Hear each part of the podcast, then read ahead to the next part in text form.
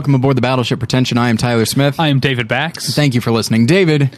Yeah, How you doing? a little nervous we didn't do a sound check. I'm just realizing. Oh, but uh, it looks all right. okay. We're good to go. Well, We're I- flying by the seat of our pants. Yeah. You know, what? we've got to do a sound check because it's been so long since we've done an episode. It's been over a week. I I don't know how this works. Usually we go a week. yeah, Now it's been more than a week. I I thought you were really like presumptuous when you walked in. I was like, who is this guy? Oh, right, got it. Um, Uh, no, I was I was sick, and, and so we took um, some time uh, off. We're gonna do we're gonna uh, get this one up as soon as possible, and then and then we'll have another regularly scheduled Sunday, late Sunday, early Monday episode this week. and I guess I'll go ahead and mention the other thing as well. Uh, which is what There is a supplemental episode which uh, will be going up right around the same time. as Oh well, there, yeah. There's already I posted an interview. Yeah. that Jack Fleischer did with uh, director, star, and producer of Pincus, which played at the uh, Los Angeles Film Festival. So you can definitely check out Jack's Jack's interview there. So that that tided you over, I Yeah. ho- hopefully. And yeah, now this is yeah. Say what the other thing is. So uh, there is a there is a uh, a short video that exploded on the internet. Uh, it's called Sorkinisms, and it's it basically combines all the go to phrases that Aaron Uh-huh. Sorkin uh, goes to over and over in his movies and television shows. And uh, it was compiled by, as it happens, a friend of mine. I did not know he was working on this. I knew he was a big Sorkin fan, and so uh, the the the video has you know gotten huge. Everyone has seen it, including like Dule Hill and Josh Charles and stuff like Uh-huh. that. Uh, and so uh, his name is Kevin Porter, uh, my friend, and so uh, I had him over to uh, to interview him. And so the episode, uh, the interview is about fifty minutes long, and we talk about his video along with his love of Sorkin and, and that sort of thing. So uh, that'll be up uh, around this time as well. Now I want to because I haven't listened to the interview yet, mostly because you haven't given it to me yet. Right. um, uh, but when you were you described this thing to me before I saw it, I was a little bit behind behind the curve on Sorg- Sorkinisms, uh, the hit internet video, uh, and you described that you wanted to interview this guy about being a big fan of something and making a video that you saw as being um, uh, negative. I'm not sure if I see it that way. I think I think how you take it is indicative of your relationship to Aaron Sorkin, but also artists in general. And Yeah. cre- Yes. and are they merely creating a brand, or are they being lazy? That sort of thing. because I, I yeah because I, watched it with that with your statement in mind and thought mm-hmm. oh you'd ha- you'd already have to dislike Aaron Sorkin to see this as a negative thing Right. And I, I- as as a Sorkin fan I found it celebratory See, and I found it to be, and and I'm more of a fan of his than I than I used to be, and I thought it was like, oh, that's interesting. I don't. I don't think this makes him a bad writer or anything, but then there are some people who say like, "Oh, Sorkin's a hack," and it's like, really, twenty years of filmmaking uh, of writing, conden- and then we have this seven and a half minute thing showing repeated phrases and stuff, and that to you qualifies him as a hack. Yeah. Now Kevin has told me that he cut out several more minutes of repeated phrases, but because he wanted it to be a little shorter and he wanted it to have a sort of a certain rhythm to it, and uh, and yeah, so I don't, I didn't take it as a as a critique, and he certainly didn't mean it as a critique. He's a huge uh, Aaron, Aaron Sorkin fan, but he said he did want it to be kind of ambiguous. Uh, he wanted people to start asking questions like, does this mean he's a bad writer? Does it mean he's a particularly good writer because he's returning to certain uh, themes, certainly, but also even certain phrases? Does that make him bad? You know, it's so it's. Uh, I'm I'm happy with the interview. Kevin Yeah. said some really interesting things, and so go and go and listen to that. the only one I, that thing, thing that's in there that I don't think fits the bill Mm-hmm. is the references in both American President and West Wing to the idea of a proportional response because Mm-hmm. I don't think that's him reusing phrases that's him returning to a theme and an idea if you've seen both those things he's not just a turn of phrase proportional response like he's actually it, like in, Sorkin is actually investigating the idea of what does a res- proportional response earn the nation who has been offended.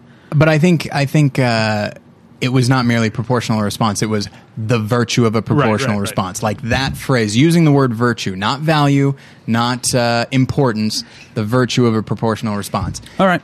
So I think. Well, anyway, you can yeah. hear all the talk about this in. Uh, you can hear a lot of talk about this. Uh, I'm sure in um, Tyler's interview with with Kevin. Um, anything else? Oh, well, Andrew Sarris died, Oh, indeed, yes. and uh, For those that didn't hear what David just said, Andrew Sarris died. am I?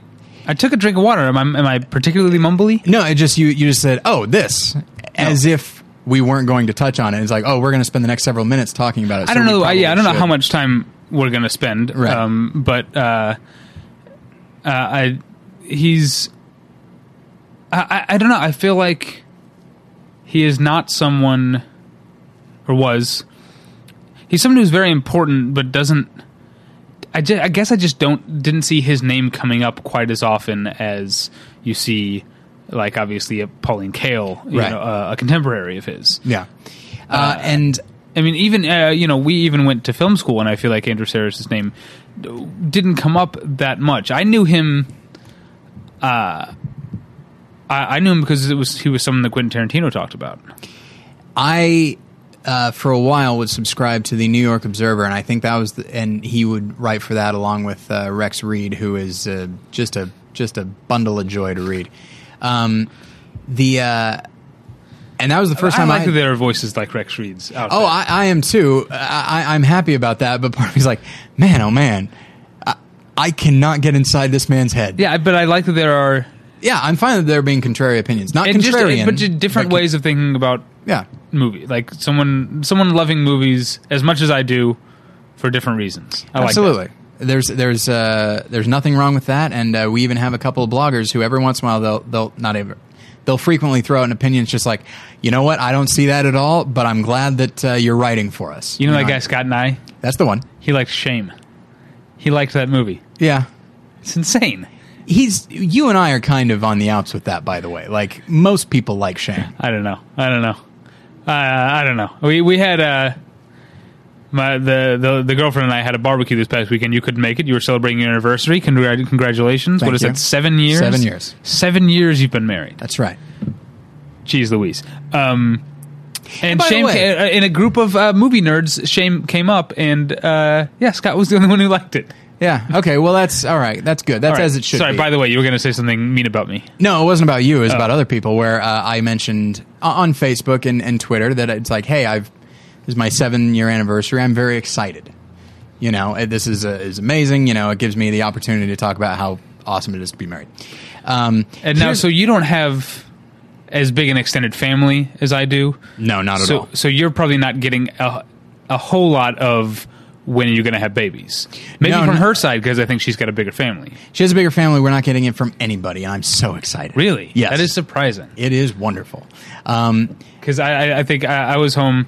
My sister got married uh, March of 2011. Sorry, I keep cutting you off. Mm-hmm. that's fine. Um, March of 2011. Uh, I've been with my uh, girlfriend since December of 08. Okay. last Christmas I was home, and we were going to the big Christmas family thing, and I said to my brother-in-law, "Keep track of how many times they ask you about kids, and I'll keep track of how many times they ask me when I'm going to get married." Oh, no question. Yeah. And we'll see. And I think he beat me by one at the at the end of the night. nice. But what was the final tally? Uh, not as not as big as you as you'd think. Like, Okay. like four or five each. In one night, that's But I have an enormous family. Okay, fair enough. we're talking about scores of people. No, the thing that got me was uh, so I had mentioned, you know, today marks seven years of, of marriage to a really awesome woman, that kind of thing. Uh, and then I got uh, somebody saying, it's like, it's like, oh, is that uh, your way of saying like you got the seven year itch? It's like, what the hell are you talking about? you mean that's my that's my code for I want to get divorced or screw around with someone that isn't my wife? What do you think I am saying? And I'm sure he was kind of joking, but at the same time, like maybe that's not a joke to make on my anniversary day when I'm very excited to be married. Yeah, I don't know. You got to respect the guy's uh, cojones. Do I? No, you don't have to. Okay, yeah. Don't tell me what I have to do. Uh, what I have to do is get back to Andrew Sarris. And what I have to do is stop looking out your window because there are three adorable stray kittens that Yeah. you have been feeding. Yeah, And what are you going to do uh, with them? nothing. We're going to keep feeding them, and then we uh, we clean up after them outside because they're they're pretty much feral at this point. They don't trust people. Okay. So uh, so we feed them so that they have a place to you know to go for food. But as we've established from uh, previous uh, episodes, my landlord does not like people feeding the cats. Yeah. and so uh, so we've promised to uh, clean up after them uh, in the front of the building there. Okay. So anyway, Well, there. I, I I don't know why they don't uh, trust people. All I want to do is love them and hug them and pet them. oh, I know, I know. They're too cute for words. Unfortunately, my cat Charlie uh, regularly lunges at the glass door with murder in mind. so, uh, which can be quite jarring when it's 3 a.m. I'm working. I get headphones in. I'm listening to a podcast or something, and then just wham! And it's like, oh my gosh, is somebody breaking in? No, it's just my my murderous cat. okay. No, so so Andrew Sarris, the thing that that yeah, I how yeah, we're back to that. Um, I'd say the reason that we didn't hear much about him, as opposed to say Pauline Kael, like what do you know about Pauline Kael? uh, I know that she didn't know anyone who voted for Nixon. Oh, okay. Wait, was it Nixon? Do you know that story? no. She got. I can't. She got sort of lambasted by the conservative press after one election. I think it was when Nixon won, and she said, "No one I know voted for Richard Nixon." But I, I, I'm starting to like doubt that it was Okay. Richard Nixon. Um, but it was her words were taken out of context. She was talking about how people i i i exist in sort of echo chambers and like surround themselves with like-minded people, and so you tend to not know. Uh, but it, it got painted as sort of liberal elitism or smugness. Um, I would never associate with somebody. yeah, right, who- right. Yeah, yeah. That- that's not what she was saying. But Right. that's anyway. That's not really the biggest thing I know about Kael, but it is something that. what would you say is to the biggest thing?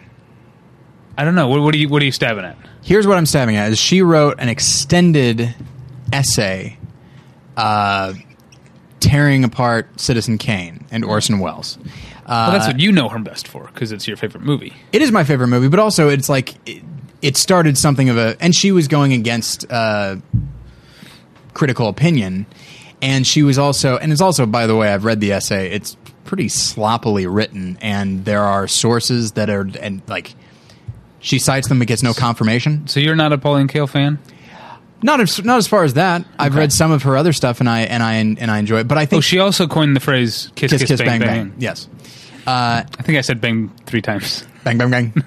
kiss, kiss, kiss. Kiss, kiss, bang, bang, bang. so I, I, I- I lean a little heavily toward the violence. absolutely and so um so i think but that is kind of what she's known for in certain circles i'd say maybe people of our generation maybe know her that way because peter bogdanovich has spoken at length about uh, his disagreement with her because he was friends with Orson Welles, and he actually wrote a long essay in response to her essay, and then it, and then he actually noted that while she never um, retracted some of the stuff that she said in her essay, she never again wrote a long essay like that.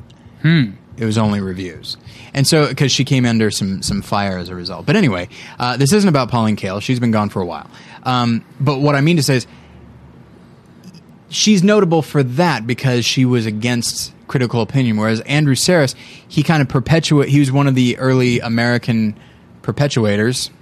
I don't know if that's the word um, of the auteur- Champions? champions, proponents. Thank you of uh, of the auteur theory, which has come to, I'd say, it's not completely uh, accepted, but it's I'd say it's mostly accepted in critical in critic I, circles. I, I feel like it's become uh, uh, tacitly accepted by studios as well. Probably, yeah. Um, uh, it, it, it does seem like it's Well- kind of understood the director's in charge of everything. now. Well, and they'll even like put it out that way, like from the director of you know yeah, that's just marketing, no, because they do from the producer of too, or, Yeah, from- from fr- from the studio that brought you. That's my favorite. Yeah, it's just like, wow, you're really reaching for Yeah. anything you can get. Um, but yeah, and so I think I think you know because he was a proponent of that, but not the originator of that. I think it's easy for him to get sort of lost in the shuffle. Whereas if he was a proponent of something that is not accepted, I think people would be like, "Oh, look at this! Look at this guy's interesting theory." I don't think I agree with it, but it's that's interesting. But he was just one person who who helped to expand it, and there's absolutely nothing wrong with that. I think that's a very good thing, uh, and he wrote at length about it. But uh, but I think maybe that's why he's not remembered is because he's just one more, but he's not the originator. Sounds like what you're saying is if I want to be remembered as a critic, I need to start working on a very long essay about why I don't know the Dark Knight is terrible. Uh, yeah, maybe something like that. I like the Dark Knight. I intentionally Yeah. picked something that I like. Well, I, I- wanna, If you, I, I didn't want to start any flame wars I'm mentioning something that's that people like that I don't like. Yes. like Inception or Back to the Future. One could say yes. Um, you know, if you let's put it this way: if you wrote a long essay about how Pulp Fiction is bad, right, right, you might be remembered for that. maybe.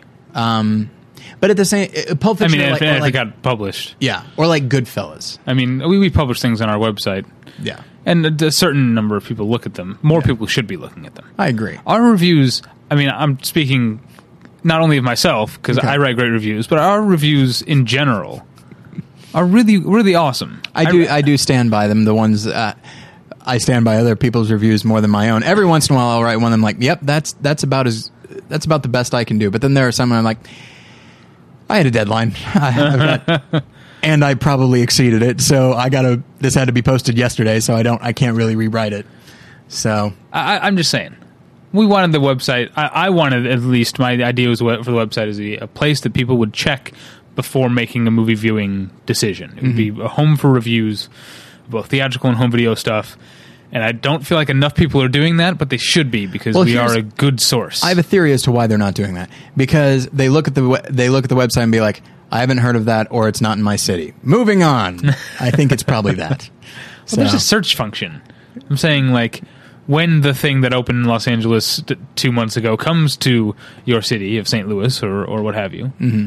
you use the search function to figure out what uh, we had to say about it. if we had anything to say about it. Yeah. Sorry, I don't mean to. to un- I like our website, but I don't mean to. I don't mean to undercut it. Uh huh. But we don't have reviews of everything. Yeah, that's not our fault. It's not our fault. Get on it, studios. All right. Blame the studios, folks. Um, That's what we do. Anyway, that's my that's my bitterness for the week. That Oh, okay. The website's going well. Yeah. I just I Why just look a gift horse in the mouth? I just Come on. always wish more people were were, were looking at it. That is a recipe for misery. If i- What? if No. all you ever want is more, then you're never going to be happy with what you have. uh, no, contentedness is death. I no, don't ever- complacency is death. I don't ever want to not be. I don't ever want to be a, a dead shark like uh, Woody Allen's uh, Alvy Singer's relationship. Okay, fair enough. I, I, I, I don't want ever want to be content with where I am. Wow, that sounds absolutely miserable. so, um, okay.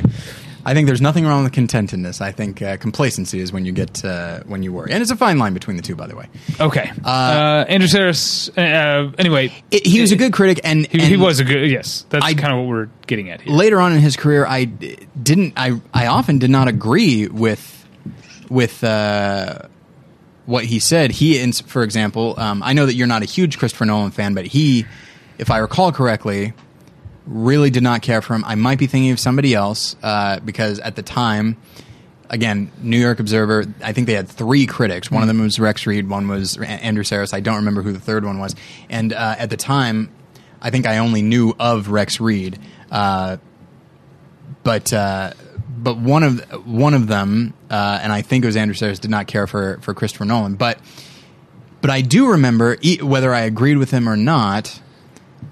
I liked him as a writer, and I thought he did what I like a critic to do. He does not put on this false sense of uh, objectivity. He understood that this is my response to it, and so his his his uh, reviews were often quite personal. Some people might have a problem with that, but um, I don't but have a problem with that. I don't either. and I like. I, I really liked it quite a bit. So uh, he's worth seeking out, and uh, and he really did. If you believe in the au- auteur theory and you find yourself having that discussion and you defend it or something like that, uh, a lot of that in a, in the U.S. can be owed to Andrew Sarris.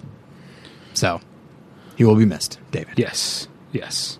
Okay, I, when I was trying to look something up here to make a segue about critical uh, con- consensus. Um, Well, one thing we can all agree about is uh, tweaked audio. Yeah, we can agree that tweakedaudio.com slash pretension is the place to go for high quality, uh, uh, uh, affordable, um, professional quality earbuds. Indeed. Uh, tweakedaudio.com slash pretension. You get a third off. It's free shipping. It's a good product at a low price to begin with. Yes. We're offering you some extra, uh, extra incentive to go out and get yourself a decent above decent pair of earbuds. and and it every everything that you get from uh, battleship uh, uh, tweakedaudio.com slash pretension Hmm. everything you get from there does uh, a percentage of it does go to help us so, yeah, so um, we appreciate it. yeah and and as i say as i always say um, i'm de- i'm surprised and delighted at how how much people are still buying stuff and i know that again i know that it's like We hey have a lot of listeners, not enough because I'll never be happy. of course, yes, and it's your fault, listener. Even though you're listening now. no, I'm not mad at the listener. Okay. I mean, if Tell they're your friends. yeah, if they're not telling their friends, if they're not Yeah, doing yeah. their part Absolutely. there, You know what? You've convinced me. I'm, a, I'm a, yeah, I'm, I'm a little uh, miffed. Get, get with the program. Um, but at the same time, like I, I do understand, like, hey, it's an opportunity to get some earbuds at a at a percentage off. But I also feel like some people probably do it because it also helps us, and so Yeah. we really do appreciate that. So Yeah, you get something, we get something. Do it. Slash potential. Um, so what I was looking up when I finally got it, uh, I was looking up the Rotten Tomatoes uh, score for Ted, Seth MacFarlane's Ted, Mm-hmm. Seth MacFarlane, not McFarling.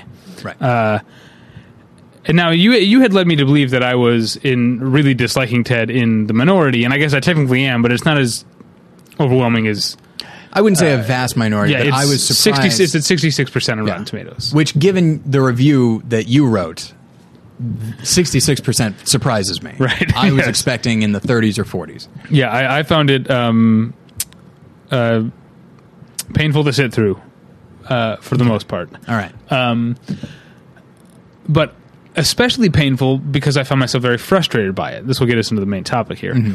Um, because I actually think, from a craft point of view, it's it's a well made film.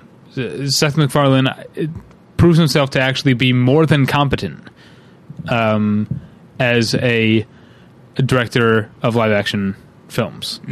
Um, it's just that he has uh, filled this uh, well crafted movie with the most uh, just painfully unintelligent, uh, uninsightful, uninspired, quote unquote comedy that you can imagine. um, and I mean, obviously, I uh, with any comment, I could point to three funny things in Jack and Jill. There are funny things in any in any com- almost any comedy has. If something. you throw enough stuff at the wall, something will stick. Yeah, and so there yeah, there are definitely things that make made made me laugh uh, in in Ted, but for the most part, I found myself. Um, do you ever feel like? No, you and I are kind of comedy snobs. Maybe that plays into this a little bit, Possibly. But uh, I'm not going to apologize for it. But do you ever find when you're in a situation, be it at a comedy show or a movie, where something doesn't strike you as funny that does see this is coming across really elitist, but this is how I, isn't how I how I mean it. Uh, quite the opposite. If most of the room is laughing at something and you're not, how do you feel about that? Do you feel self conscious, Um, or do you feel better than them? you know, it, it. Or- I'd say it depends on what it is. Um, if it's the kind of thing where, and yes, this is going to sound very elitist. Sorry, everybody. Um, if it is a joke of like where it's pure shock, Right. uh, which is I, I assume a lot of what you're you'll be talking about with with Ted. Uh, if it's pure shock, it, then I recognize oh they're laughing because they weren't expecting that. But if they were to actually take a moment, and that's the thing, it's not merely that I'm an elitist; it's that I I listen to a lot of comedy Sure. and yeah. I probably would have laughed at that as well after a certain point. But after after a while, you just if you engage in a lot of comedy, you'll hear the shock comedy, Yeah. and then you'll move on. yeah, you'll- thing- you'll just- things sort of stop yeah. being surprising. Yeah, it becomes a common denominator. Like when you listen to, I believe you mentioned Sarah Silverman In my your review, in your yes. review. You know, she says some of the most vile things, and so you think like. Well, I've already heard this. You know, I've seen the documentary The Aristocrats. I've heard vile things. Like, this is not that it's not shocking to me anymore. And so, am I still laughing though the shock has been removed? If I am, then that means there's something more than that. If I'm not laughing, it's like, okay, this is purely a laugh of oh my gosh, just Yeah. that. Yeah. Um, and the same could be said of, of uh, something you and I've talked about recognition comedy. When somebody makes reference to something and you're like, oh, I recognize that. And I laugh because I recognize it. It's like, but are they saying anything about it? Because I, you know, I, I fall prey to that as well. Because no matter how elitist or snobbish you are, if somebody makes reference to something you know about and you thought and you thought you were the only one or maybe you and your friends and then you discover someone else who remembers that and you're like ah you know um, and y- there's a laughter there but if it goes but after a while it's just like okay we we all we all know the same things so now that that's the common denominator what else do you have to bring to the table Yeah. Uh, the recognition thing, there's a lot of dumb recognition comedy in Ted as well. A lot of uh, Flash Gordon related stuff that isn't is not particularly funny. But then I do want to. It's things I liked. There's also um, a part that I thought was going to be that because they're like at a party and, and Ted is singing karaoke uh, on the TV to Hootie and the Blowfish. I only want to be with you. And so my thought was, oh, he, so he's just like poking fun at this lame song from 20 years ago. then Yeah. he starts making observations about the way the sort of vocal phrasings that were in vogue in the 90s in rock music and he says that you can sing any 90s song using only vowels. That's, that's actually pretty funny. Yeah. so anyway there, that's all to say there are things in ted that i did like. Uh, m- most of it i did not. Um, but something well, let's get into it here. We want to talk about. Uh, let's get into it, shall we? yeah come on Uh, what I Uh, you're losing your touch what I want to talk about, and it's something that we've talked about before in movies um, like Dirty Work. yeah I mean, you and I both love because it's very funny, even though it is very poorly made. yeah yeah Um, uh, Bob, Bob Saget, not. Uh, he's no seth macfarlane what a weird thing to say Yeah, I, I, I'm not sure what um what Andrew Sarris would have found in his uh, uh, auteurist tendencies. Um, but uh, I'm starting to wonder if that's enough for me anymore. If I watched Dirty Work for the first time today, would I feel the same way about it? Uh, and part of it is because um, through podcasts, the accessibility of comedy yeah is constant. You know, I listen. I'm listening to lots of comedy all the time, every day now. You know, Yeah. in the car, on the bus, uh, while I'm doing uh, things at work, um, and, and so, and also, I've become more, I guess. Um, I'm always trying to be more sophisticated about about about film and how I uh, how I analyze it. So I f- feel like I now I kind of need a movie to be a good movie, which doesn't necessarily mean a good story, which is what. Um, uh, not that I mean Ted isn't actually a very good story. It's just told well. It's a it's a it's a bad story told well with um, lots of bad jokes. Uh, don't go see it. It's not good. Um, uh, but uh, uh, so so I don't just mean a good a good story because there are things like um, Anchorman that is not it- does not like if you if you map out the sort of Aristotelian like plot arc it doesn't I mean it's there but it's not uh, it's not well executed in that sense. Right. but it is a film that knows what it's doing I think as a film and employs filmmaking techniques. You know I would say um, Cloudy with the Chance of Meatballs is another thing that is um, uh, I think uh, filmically dynamic and, uh, and and and thought out and cohesive. Uh, and so I guess the topic that we need to get into is does a comedy have to first and foremost be funny or does it is it also under the same pressure as any other kind of movie to be a good movie? Well, and I think in asking that, you a- you find yourself asking what are what are the comedies that people consider to be the best? They're almost never straight up random, unless it unless it is something like Airplane, or say The Meaning of Life. That, No, okay. that is a parody and a sketch movie. Um, But like those also, are, I, I will tell you right. I think Meaning of Life is a very well made uh, film. there's- it's it's it's beautifully photographed. Yeah. That movie. Um, would not something I realized when I was younger, when I had only seen crappy VHS versions of it. Uh, but it, uh, It is a, a beautiful movie uh, to look at. Um, it's uh, incredibly intelligent about the thing that it's um, satirizing. Yeah. Uh, and then um, Airplane, I think it might seem like randomness, but actually it's this, uh, it, you know, postmodernist melange. It's uh, it, it, and it and it. Uh, and maybe this is where my snobbery is coming in, or maybe not snobbery, but the, the divide for me. So many of the jokes in Airplane come from the filmmaking.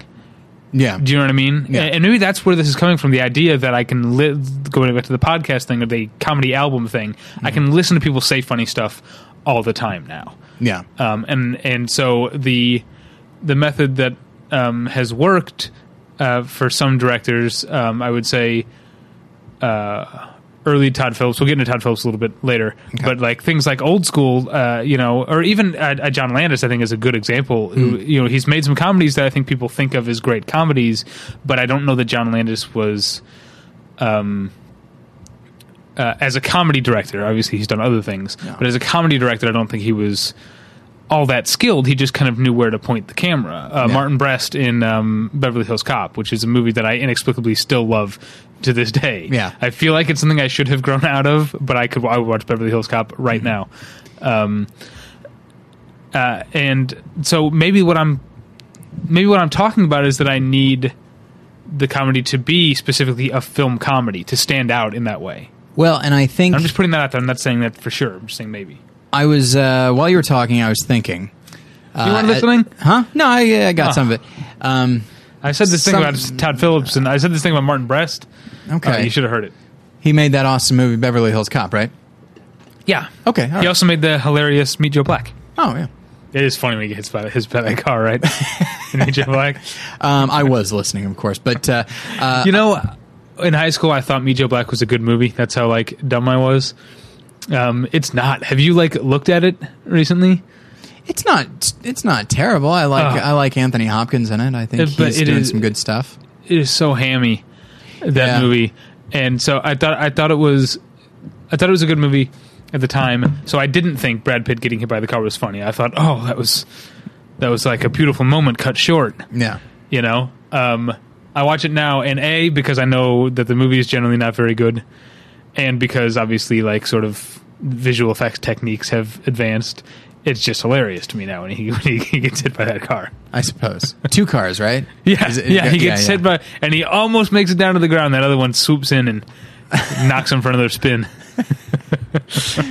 Strange strange uh, tangent. But um, what i was what i was thinking a moment ago is like okay well maybe the the movies that are considered the best comedies um, perhaps what makes them best is like uh, comedy extends from a character whether it be a character acting uh, an interesting character acting consistent or inconsistent occasionally with who they are but then I, the more I thought of it, it's like, you know, it's bigger than just that. A lot of it can come out of character. I think Anchorman, for example, each character is pretty clearly defined. narrowly defined but still Yes. narrow, that- yet, narrow yet surprisingly broad. right but I mean, that's part of the movie is that these Yeah. people uh, are are these incredibly tight stereotypes yes. Um, and the, the humor comes from these stereotypes interacting with one another. Um, but uh, but there still is an arc to uh, Ron Burgundy and, and that sort of thing. But anyway, uh, so I thought, well, maybe it's a character thing. But then I thought, well, no, because uh, th- there's Airplane, which is a parody, and then there's uh, Meaning of Life, which is basically you know a sketch movie. And it's like, well, those have you know those have characters. Airplane has consistent characters, and humor comes out of that. And I thought, yeah, but it's Wait, earlier you said meaning of life. I think I was reacting as if you had said Life of Brian. Oh, I'm sorry. No, that's a consistent story with consistent characters. Meaning of Life is what I was talking about. Okay. Um, which is like a sketch film. And I might have even said meaning of life you did. while talking about Life of Brian in my mind. Man. Are you Well, still sick? They, they, Blow your no, nose. bl- Monty Python. You make you make three movies and two of them have the word life in, life in the title. This, this sort of thing's gonna happen. The Life of the Holy Grail, right? That's what you're talking about? Um, but then Which I thought, to, to this day, I know I've said it on the show before. Airplane and Holy Grail neck and neck for funniest movie of all time. I think Airplane is, is, is my choice. Just, I, there's a lot of funny in Holy Grail, but for some reason, it loses its rewatchability after like 20 times. For some reason, Airplane hasn't for me. I don't know why. I, I could watch I could watch Holy Grail twenty times, and, and I could watch Airplane. You know what 20 I think it is? I think that there's nobody in Airplane who says this is ridiculous. Uh-huh. There is some of that in Holy Grail. But like everyone playing as straight as an arrow in Airplane, I think is what makes it rewatchable because they're unaware of how silly this is. Yeah, It and I think, and. I almost, I think that helps. This is a bit of a tangent. I'll let you get back to your point, but uh, I think that seriousness helps the uh, because the, the the comedy of Airplane isn't just silly. Like some of it is like truly, I think, like conceptual and weird, and I think that almost helps it go down a little more. There's a part I'm thinking about. Um, I think it's before. Uh, uh, when Robert Stack gets called in, and his wife is helping him put on his tie before he's going to go in. Yeah. And the f- shot is framed as if you're seeing the mirror that Yeah. he's looking in, and then you realize you're just seeing him, and there's Yeah. no mirror. He's and you're standing like, in a Why, are doorway, you sta- why is he standing in a doorway? it's what it's like. One of the it gets me every time. I know it's coming, and it gets me every time. And I think it's, it's- so weird. Is it Airplane 2 that has Robert Stack and he pulls off a pair of sunglasses and he's got another pair of sunglasses underneath and then a split second later he pulls those off dramatically? I- I don't know what it is about that joke, but it is uh, sometimes it's just the joke of like, oh, didn't see that coming. Well, how Yeah. could I? Yeah. Um, but I think maybe it's it's more than just an understanding of characters. It's an understanding of concept, like just a total understanding of like this. It could be limited, it could be broad, but a willingness to un- to explore every comedic avenue within this concept. Um, and I think that's and even some comedic avenues that maybe aren't in that concept, but provided you don't do that too often and it becomes too random, that can be part of the humor as well. For example, there there are scenes in uh, Doctor Strangelove that are just complete, like the character himself of Doctor Strangelove. He is so outlandish in this movie that is, I'd say, also played pretty straight. Uh, you know, George C. Scott's a little over the top at times, but he's wonderful. Um, and so I think I think it's maybe that that is what, and that's where good filmmaking can come in is a willingness to explore within certain parameters. That you put on yourself, whereas Well, yeah, that, maybe the parameters for Doctor Strange. Is the thing I want to mention about the filmmaking there is that there's an idea of what comedy filmmaking is, and it Right. works in a lot of cases. When Harry Met Sally, Planes, Trains, and, Planes, Trains, and Automobiles. Um, these are both um, uh, wonderful movies, Mm-hmm. uh, wonderful stories with wonderful characters, but they are generally more wide shots than close ups. Yeah. Not a lot of high contrast uh, lighting. uh, You know, kind of. Um, a, you know, a, a generally uh, not too short or long a lens, kind of a uh, kind of a, a, proscenium type of Yeah. presentation of of uh, of what's on screen. Uh, whereas Doctor Strangelove, if you watched it with the sound off, you wouldn't really. Uh, maybe when you see Doctor St- Strangelove himself, Yeah. but in general, you wouldn't even know it's a comedy if you watched it with the sound off. It's shot like the movie yeah, like the movie Stanley Kubrick was going to make before he decided to make Yeah. this this this nuclear uh, uh, paranoia movie into a comedy. and that yeah and that uh, so that's it's funny when you understand the context of things um, and i feel like maybe context is a, is a big part of it like you need to you need to set certain limitations doesn't seem like the right word, but uh, parameters is, is what we were talking about.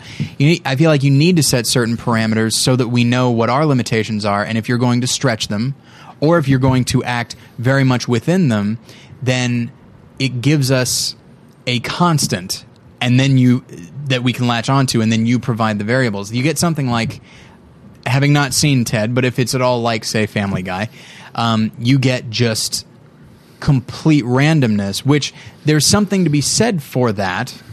Uh, for example, I am not a fan of Tim and Eric, awesome show, great job, but I have a certain degree of respect for it because their context is, I, this is maybe a little too reductive, ugliness. Yeah, no, I think that's a big part of it. Yeah, awkwardness, ugliness. It's completely random within that. Just discomfort and all of that. It can be anything within that, but those are the parameters.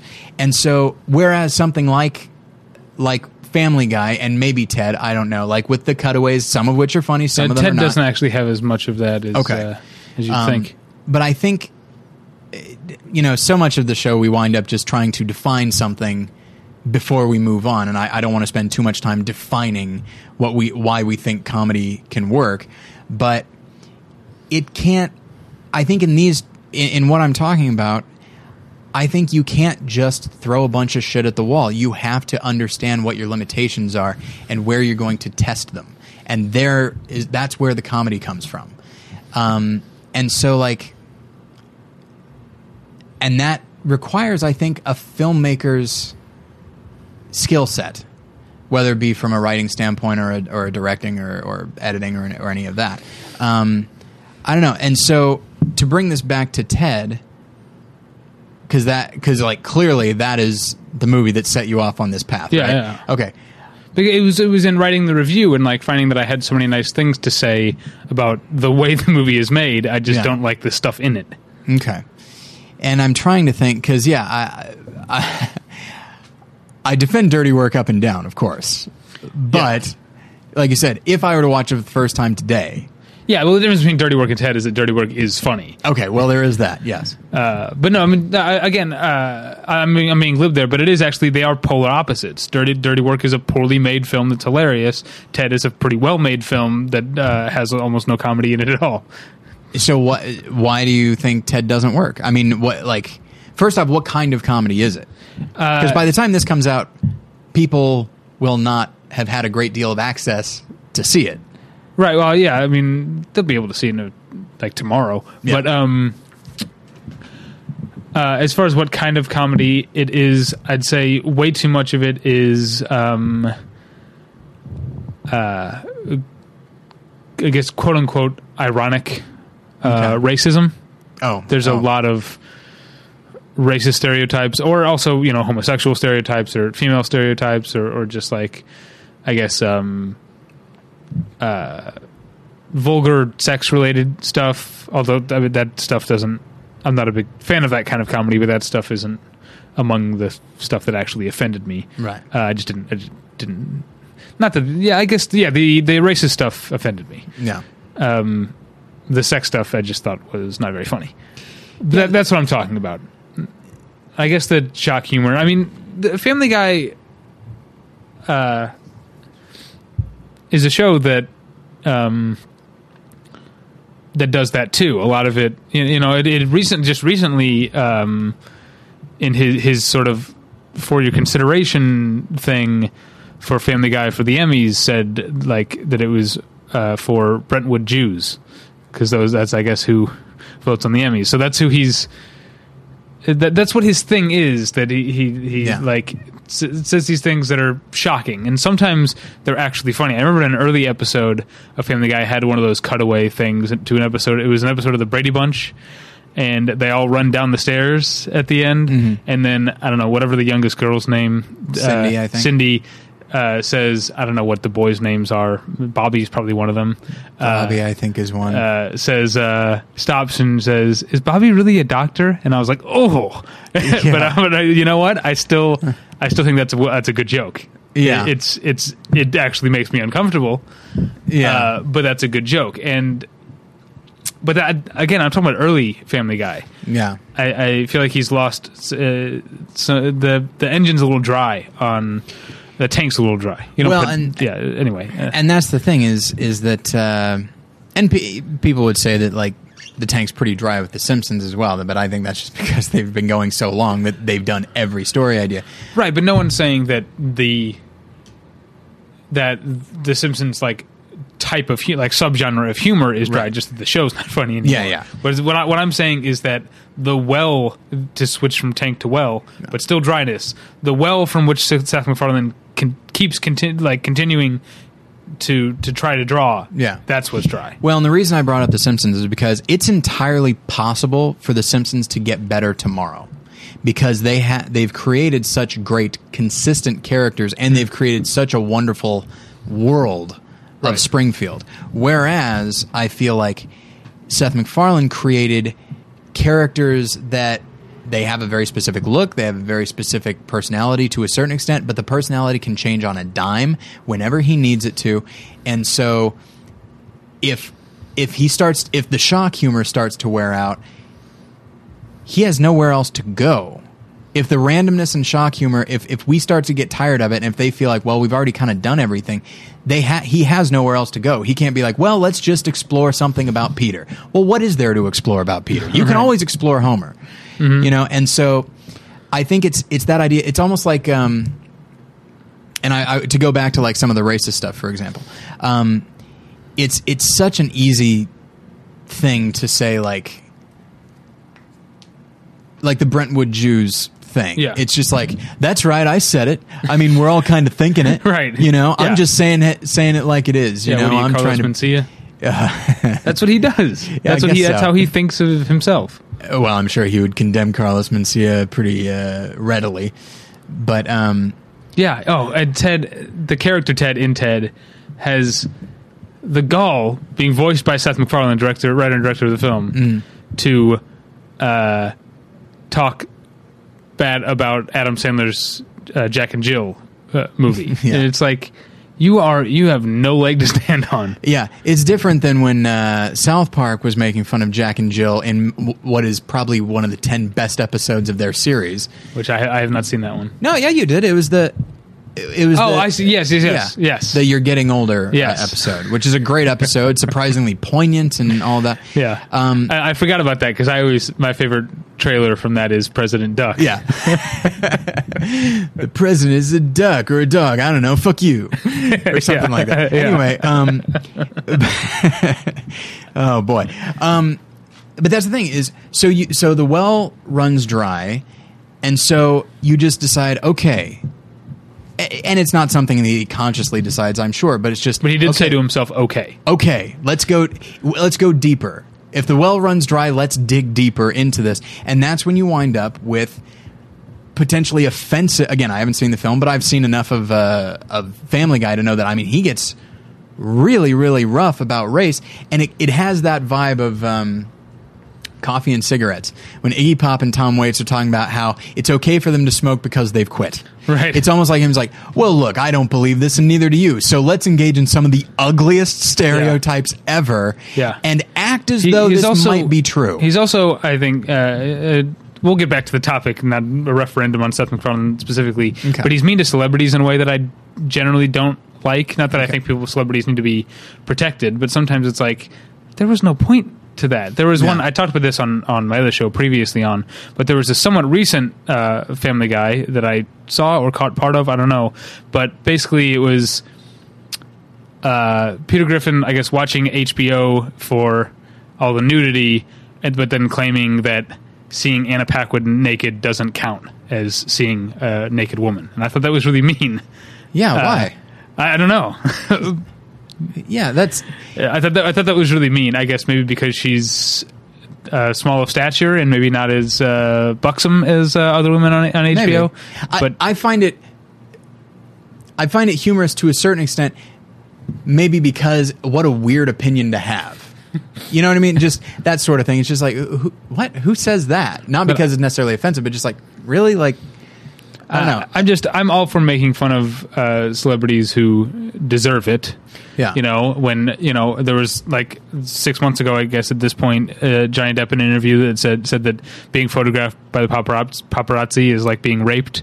Like he should be made fun of for that. Yeah. that is a really stupid thing to say. But but there's- Anna Paquin didn't do anything wrong. Uh, Anna Paquin's great. yeah, she's, uh, you know, the lead of a of a show that is uh, apparently pretty good. I haven't seen it, but Uh, no, um, it's apparently very popular. okay. Fair enough. I watched two seasons of it. It's not good. Okay. But I also would not um, judge anyone poorly for watching it because I understand exactly what is fun about it to watch. And if I didn't have such a busy TV schedule, I might watch it too.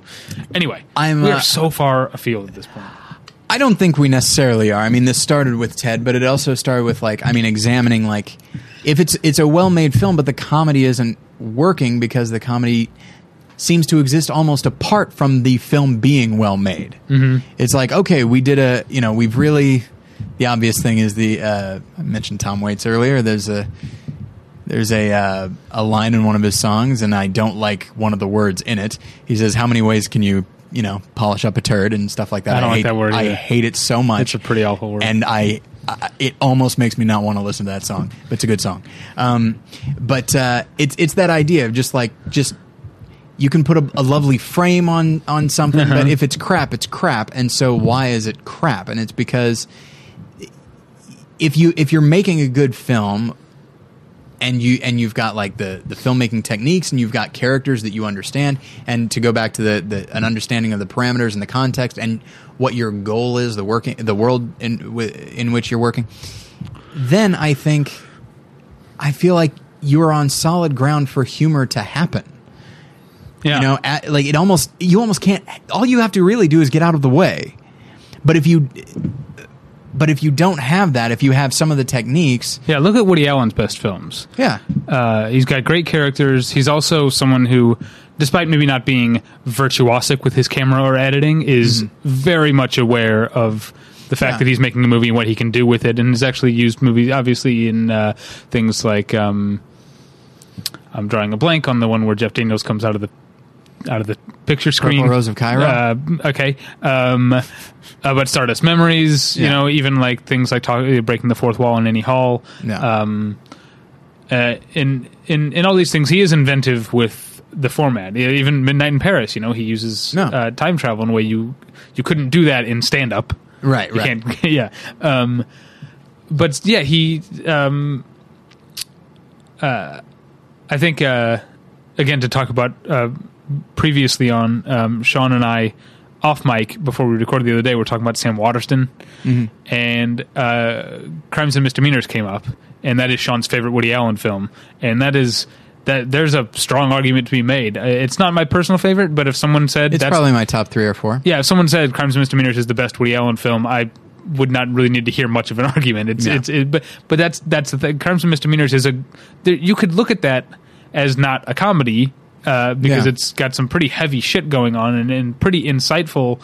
Uh, and and uh, specific and nuanced about Mm-hmm. its about uh, about its characters, uh, but it's also hilarious. Yeah. Um, but anyway, we're, we're getting uh, we're kind of getting back to what I, what I wanted to Yeah. where I wanted to get, um, which is talk about. I don't want to just want to talk about well made movies that aren't funny, like Right. like like Ted, um, but I want to talk about how the my initial thing was, I guess, I'm trying to be more positive. Uh, that I'm just more inclined to like a movie that is an actual movie. You know what I mean? Whereas I think um, uh, Anchorman is uh, a, a great example of something that is like knowingly, like sometimes uh, almost anti-narrative. Uh, you know, Yeah. um, and and and uses. Uh, uses lots of filmmaking techniques to get across its comedy. In 2008, there was a movie also by Adam McKay called Step Brothers. It had a whole lot. It has a whole lot of funny stuff in it. I'd watch it again tonight if you know if I had the time.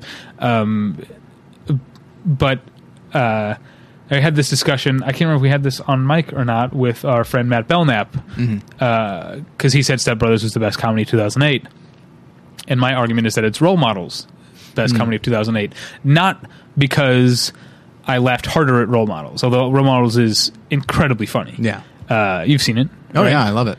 the I did not see Step Brothers though. Okay. The part where Paul Rudd gets up, gets up and storms away from the kitchen table, uh, the dining room table, and Ken Marino leans over and tips his chair forward. He's like dead to them. Yeah. That alone is uh, one of the funniest things to happen in a movie in the last five years. But uh, no, the reason that Role Models is um, my favorite comedy was my favorite comedy of the year is because it's a real movie. It's coherent from beginning to end, um, in, including actually having a strong third act, which is so difficult for mainstream comedies. Yes. Uh, you know, you look at Old School, a movie that I think is really funny but completely falls apart. Uh, I'd say the same with The Hangover, which Um, I like The Hangover, but like it it it has a third act, but it doesn't. It seems to lack a climax. Huh. I guess it That's does sort of have that thing in in the desert, but then it's just like, oh, I guess we're, I guess we're done. I don't know. I like The Hangover. I do. I Um, like The Hangover as well. I own it, but like, and I. but I think very well, we'll get Todd. Phillips. I actually have Todd Phillips is going to come up in it Okay. in a second. Um, uh, but um, you talked about uh, I'm comparing both Anchorman and role models to Step Brothers, but I think it's it's fitting to do so. You talked about how there's a uh, vis- visible and understandable character arc in Anchorman, and I don't think that it quite exists in Step Brothers. Whereas um, role models very much has it for both Paul Rudd and for Seann William Scott, but also for Bobb'e J. Thompson and Christopher Mintz-Plasse. Yeah. Uh, not unfortunately for Elizabeth Banks, we still maybe. I don't know. I didn't see Bridesmaids. I hear it's very funny when they all, uh, you know, vomit and everything. Um, but uh, It's funny and it's unfortunate that that scene gets talked about the most because it, it's, it it's- is the only thing that seems Yeah. to get talked about, and it is. I, I understand that that's only a small part of the movie, but it is the it is ninety nine point nine percent of the reason I haven't seen it yet. Um. Anyway, you should you should do it. I know, uh, but yeah, we still maybe need to make a little more progress with uh, women being allowed to be funny, because that was a big problem with Ted too. Is Mila Kunis is funny? We know she's funny. We've seen her be funny in lots of stuff. Well, and that's more of a crime than than Elizabeth Banks and role models because at that time she wasn't quite Elizabeth Banks yet. You know what I mean? Like Right. she was she had played uh, she was in W and she was she had a, a small but notable role in uh, Forty Year Old Virgin. But she was, in, but she was in Wet Hot American Summer as well. A lot of people were, but like Right. she was not. If Yeah. you say Elizabeth Banks, that actually means something now. But I think I at the time I you see. wouldn't say Elizabeth Banks and not like Okay, uh, like maybe- Anna maybe you're Faris or something maybe like you're that. Um, but also things that I remember from role models. There's a part after they've uh, they've broken up. Paul Rudd and Elizabeth Banks. This happens very early on. I wouldn't really consider that much of a spoiler. Yeah. uh, it's kind of the impetus for a lot of uh, what happens in the movie. Um, and Paul Rudd is moping, and he laments like that he needs her in his life because uh, he says we hate all the same things and like that's funny and kind of sad but also like i think more true of relationships than i think people really think like you tend to think about what you have in common in like positive ways Yeah. but um you know the sklar brothers had a, have a bit on on their i think it's on their first album about how um being able to complain is one of the like most and they're talking about the sibling relationship but it's true of i think romantic and long-term uh, relationships Oh, a- yeah. as well like i, I want to come home and like say uh, you know just something like uh, uh, I, I'm trying to think of something that uh, Natalie and I have in common, but uh, Well, I'll use an example like- for for Jen and myself. good. Uh, if I if I was upset by somebody talking in a movie theater and Oh, Jen sure. said it's not a big deal, Right, be yeah, like, that would be- uh, wait, what? Like that would probably throw me. Like something that is as bothersome fundamentally as that. If she did not care and actually, because that's the thing, when you complain about something, if you're upset with something, it's probably a big deal to you. It might be a, a minor annoyance, but it, it can be a big deal to you. And if it's not a big deal to the other person, then it will probably lead to the discussion of you're being too dramatic about this. It's like, duh, if you were on board with me, you would be as dramatic. Right. And so I think it is kind of important to maybe not phrase it the way hate the same things, but it's kind of that way. yeah.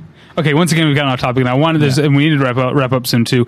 Um, but there's a thing I want to talk about. Back to Todd Phillips. Okay. This is very important to me Okay. that we uh, get this out because uh, even though I didn't get to uh, write a review for the website last summer of The Hangover Part Two, um, I think I did mention it back when I was doing those movie journals, which I don't think I'm going to do anymore. I'm just too busy with Yeah, uh, you got actual reviews. I have actual reviews to watch uh, to to write now.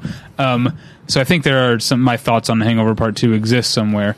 Um, but I, uh, I I am definitely in the minority there as well in that I didn't hate the Hangover Part Two. I wouldn't say I loved it or even really liked it.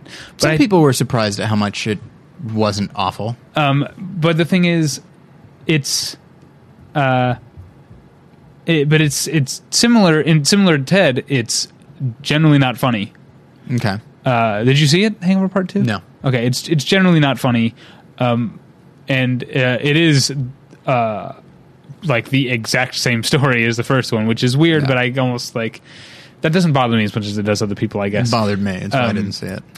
but it's uh, it's a well made movie, and I think Todd Phillips has actually grown film to film uh, as a, as a storyteller. Um, it's Where, whereas something like Old School is that uh, you know the Martin Brest school of just uh, pointing the camera at the people who are being funny. Yeah. I fe- I feel like with each with each film, you know, like I mean, think about the opening, like the opening title sequence of The Hangover with the Danzig song and those shots of uh, Las Vegas at dusk, and Yeah. it just like there's like a grime to Yeah. it, you know, and there's like uh, there there's a there's a there's a considered and cohesive aesthetic to The Hangover, and I found that even more so in The Hangover Part Two. Like they he they went all the way to Thailand to make this movie, and Todd Phillips went out of his way to make the place look as fucking ugly as possible. Oh, I'm sure. and I like that. I, What's the one place that's worse than Vegas? Got it.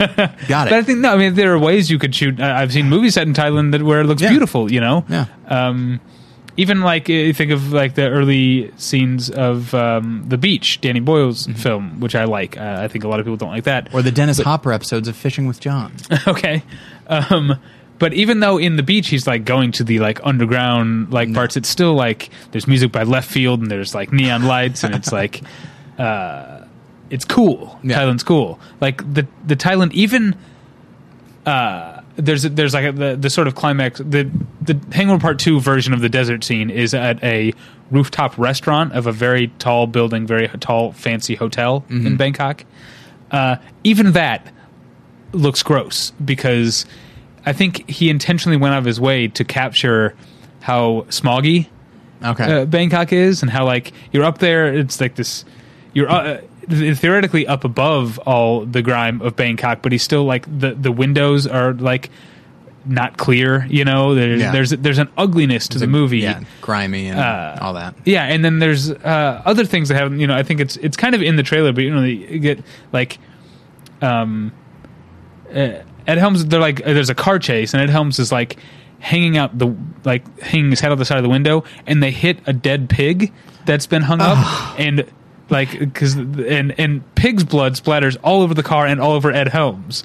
And like the way it's cut in the trailer you think like oh that's gross and funny but it's like no that's really fucking gross. And Yeah. like it stays on his face like it's just gross. And I feel like Todd Phillips is someone who started by you know um, going through hazing rituals and his frat house documentary, making a documentary about GG Allin. Like he's got these like I think uh, uh, provocative punk roots, and I kind of felt some of that coming through in The Hangover. It would be good if The Hangover Part Two were funny. That would Okay. definitely help. Yeah. it would have been better a better movie were it funny. Okay. But um, I found because I found not only more so than Seth MacFarlane making a competently told uh, uh, story with with Ted.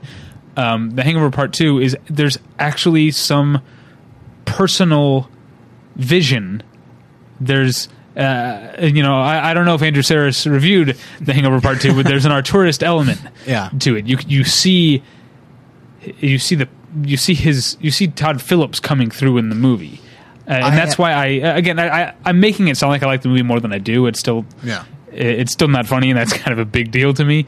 But for the purposes of this conversation, there are things about The Hangover Part Two that I really liked uh, that make it more forgivable than Ted. I want to go back to something that I, I mentioned before, and I want to clarify in light of what you were talking about. Uh, when I said that, uh, you know, if you have good characters, you've got a good setting, you've got a good story, and a, and a, and a world that you're exploring, uh, that a filmmaker just needs to get out of the way.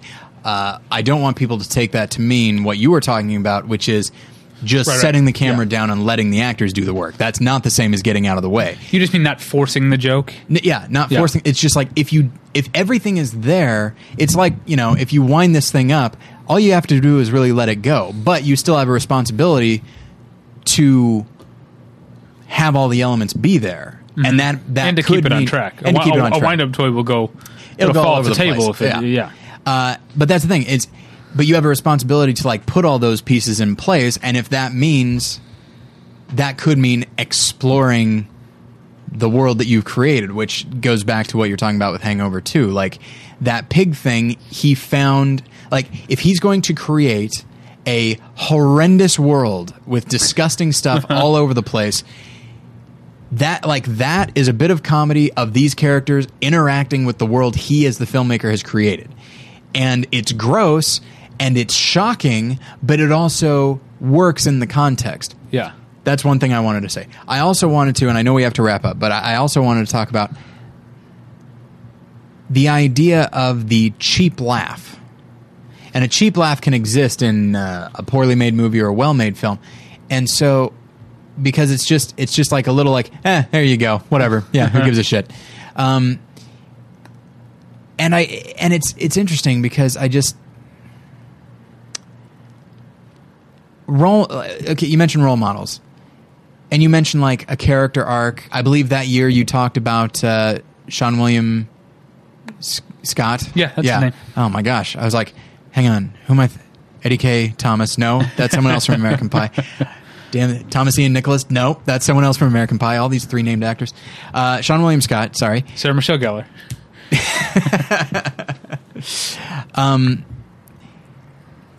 you mentioned that his his performance was like an individual achievement of that year. You really liked what he did, Mm-hmm. yeah. like, and that's and his performance can be really good. But there's also something that there has to be something for him to explore within within the character, and so the jokes work there because it's it's like there's more.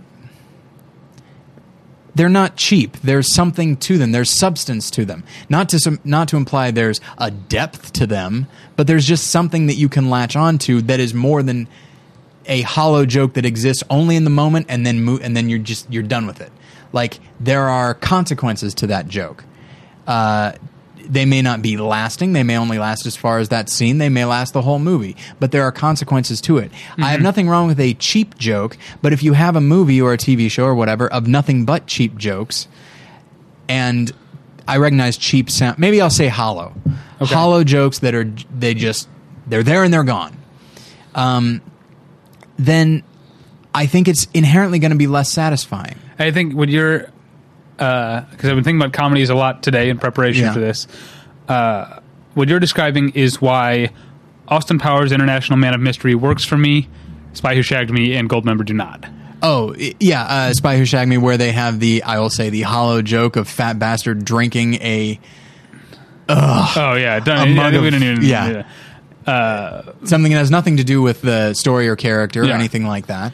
Yeah, but I mean, uh, but I mean, uh, and uh, uh, the original Austin Powers is full of non sequiturs and, and and stuff like that, but it doesn't. It doesn't feel hollow. I guess is what I'm Right. saying. Partially because it's, It's more of a part of direct parody of a genre, and almost any time it goes off in one direction or another, uh, that doesn't have to do directly with the story and character. It's almost always to make a little a little tip of the hat to the genre of like the spy movie and that sort of thing. But then there's also little stuff like uh, his genitals perpetually being blocked by something. But then there's a, a creativity to that that I Yeah. can appreciate. But there was, I, I, and yeah, the thing you're talking about the the parody work, like that's why Doctor Evil is funny in the first one because you are comparing him to Bond villains, like silly Yeah. Bond villains, and Lorne Michaels. yeah. Whereas by the second and third thing, Doctor Evil was a thing unto himself, and it Yeah. was uh, I used the phrase earlier, but echo chamber. Like you're just sort of like Yeah. intensifying the silliness, and no, it no, no longer has to do with the fact that he, you know, that like it was funny in the first one to take someone like you know Doctor No or one of these Bond villains Yeah. and put him in a f- like father son therapy session. Yeah. Like that's funny because of because of what you know about this. Whereas, just isn't it funny that he has a mini me or and puts Yeah. his his pinky up to his his his mouth? That's not that's not funny anymore. That's Well, hollow. And I you, guess. you you absolutely uh, hit the nail on the head with the father son thing because his whole thing of like shh, shh, like that's funny because it's a villain who is a father and acting fatherly rather than villainous. Uh-huh. But then it turned into zip it right. in the second one, and now it's just a reference to the first joke without. Right. And you take Yeah. away that context. And by the way, he also makes reference to the Devo song "Whip It," which the character wouldn't be aware of. It's neither here nor there. But um, but it's like. like one well, you don't know between the first and the second. You know what? He might have gotten. I might be limiting the character. I'm sorry about that, everybody. But um, But that's the, like the first one works because, it, like I said, it's such an understanding of the character that it when it departs from that and it has a good reason to, that's where the humor comes in, and then it's Yeah. just repeating the same God, thing in a I- different I, need way. to watch this movie again. Because the other father thing, going back to the therapy session, he says, "No, the boy's quite astute. I really am trying to kill him. So far, unsuccessfully He's proved. I, I can't remember the word Yeah, he uses, but he's I like, believe wily. Much like his old man. Like Yeah. he's proud of him, but Yeah. still trying to kill him. And God, just- that movie's fucking so funny. It's great, and just it's like, and just shh before you even start. I've got. I just want you to know I've got a whole bag of shh with your name on it. Oh. it's so That's fatherly. it. I'm stop. I, I, I'm buying that DVD on the way no, home. Tonight. no question if I about can. it. Like it's it's such a and that, you know what that is a, that series is perfect because oh, perfect example. Of perfect example about. of what we're talking It's not a perfect series. There's only no no not at all. it. It's a perfect example of what we're talking about. Almost almost every joke and there are there are kind of random jokes but it goes to what what I've, I've been talking about which is it explores the world that it creates understands how broad it can be how specific it can be and then the second one just throws everything at the wall sees what sticks some of it does Mm-hmm. um, I, I am a sucker for fat bastard yelling "get in my belly" because that's a weird thing to yell. Uh-huh. Like if he just if he yell, it makes sen- more sense to say "I'm going to eat you," but like why would the guy voluntarily get in his belly? That's neither here nor there. And you know what? I will say the third one has I never saw the third one. Okay, well, this is more, um, I guess, clever than it is funny. But you, you know, the you talk about the different things covering up the genitals. Yeah. there's a part in the third one where he's talking to a, a they're talking in Japanese, and it keeps looking like the Japanese guy is saying these awful things, Mm-hmm. but then something on the screen will move, and you realize that part of the subtitle was was like. Ah. Uh, like basically the subtitles in white and there'll be something white on the screen Yeah. so you're only seeing part of it and then he'll like pick up to offer some tea and you realize that, oh the teacup was blocking the last part of that See, sentence that's great. that and that's something actually- original, well- and it's yeah, and, it goes back to the idea of actually using the film right format Yeah, and so it's and then and uh, we do need to wrap up, so I won't even go too far into this. But I will say that like if you want a great example of of what we're talking, about, just great filmmaking that uses filmmaking often to make the joke, not unlike the the faux mirror doorway sequence from Airplane, but then also has a deep understanding of character, but has a lot of what one could just call gags. Anything by Buster Keaton. Oh sure yeah Buster Keaton like explored the frame, explored filmmaking as a mechanism more so than like a- almost any other filmmaker, comedy or otherwise, silent or otherwise, uh, ever. Yeah. and he's hysterical, yeah and the laughs yeah stick. I mean, damn uh, it! he's and he's um uh Buster Keaton is of course talked about as a as a comic and as a Yeah, director of comedies, but with the General and Steamboat Bill Jr., he made action movies as well. Oh, yeah. like to me, those movies, uh, the General, I almost think of first as an action movie. It's Yeah. so it's it's it's so tense in that yeah. way. It spans several several genres, but then Um, also like he's also a surprisingly experimental filmmaker. You see Sherlock Jr., and that is a man Yeah. Uh-huh. intent on exploring what movies are. Like it's really fascinating, but also still genuinely humorous. Yeah, Steamboat, So- Steamboat Bill Jr. is still my favorite. Buster I know. I still, I think I still like the General more. Steamboat Bill Jr. is pretty good though. All right, By um, pretty good. I mean brilliant. What am I saying?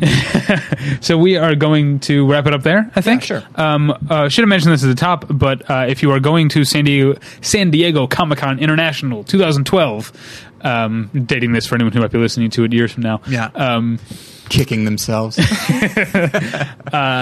out uh, and hang out with us and uh, drink on on us. Not only on us, but you don't have to pay for it. Yeah. Um, Thursday, that's uh, July 12th, uh, at a bar called Dublin Square, which is on 4th. Uh, so just one block over from that main drag on 5th um, uh, of the Gaslamp District. Uh, 8 to 10 p.m. I mean, I, I don't think they're going to kick you out at 10, Right. but 8 to 10 p.m. is when you get to drink for free. yeah. Uh, so um, come and meet us as well. It's it's not just us putting it putting it on.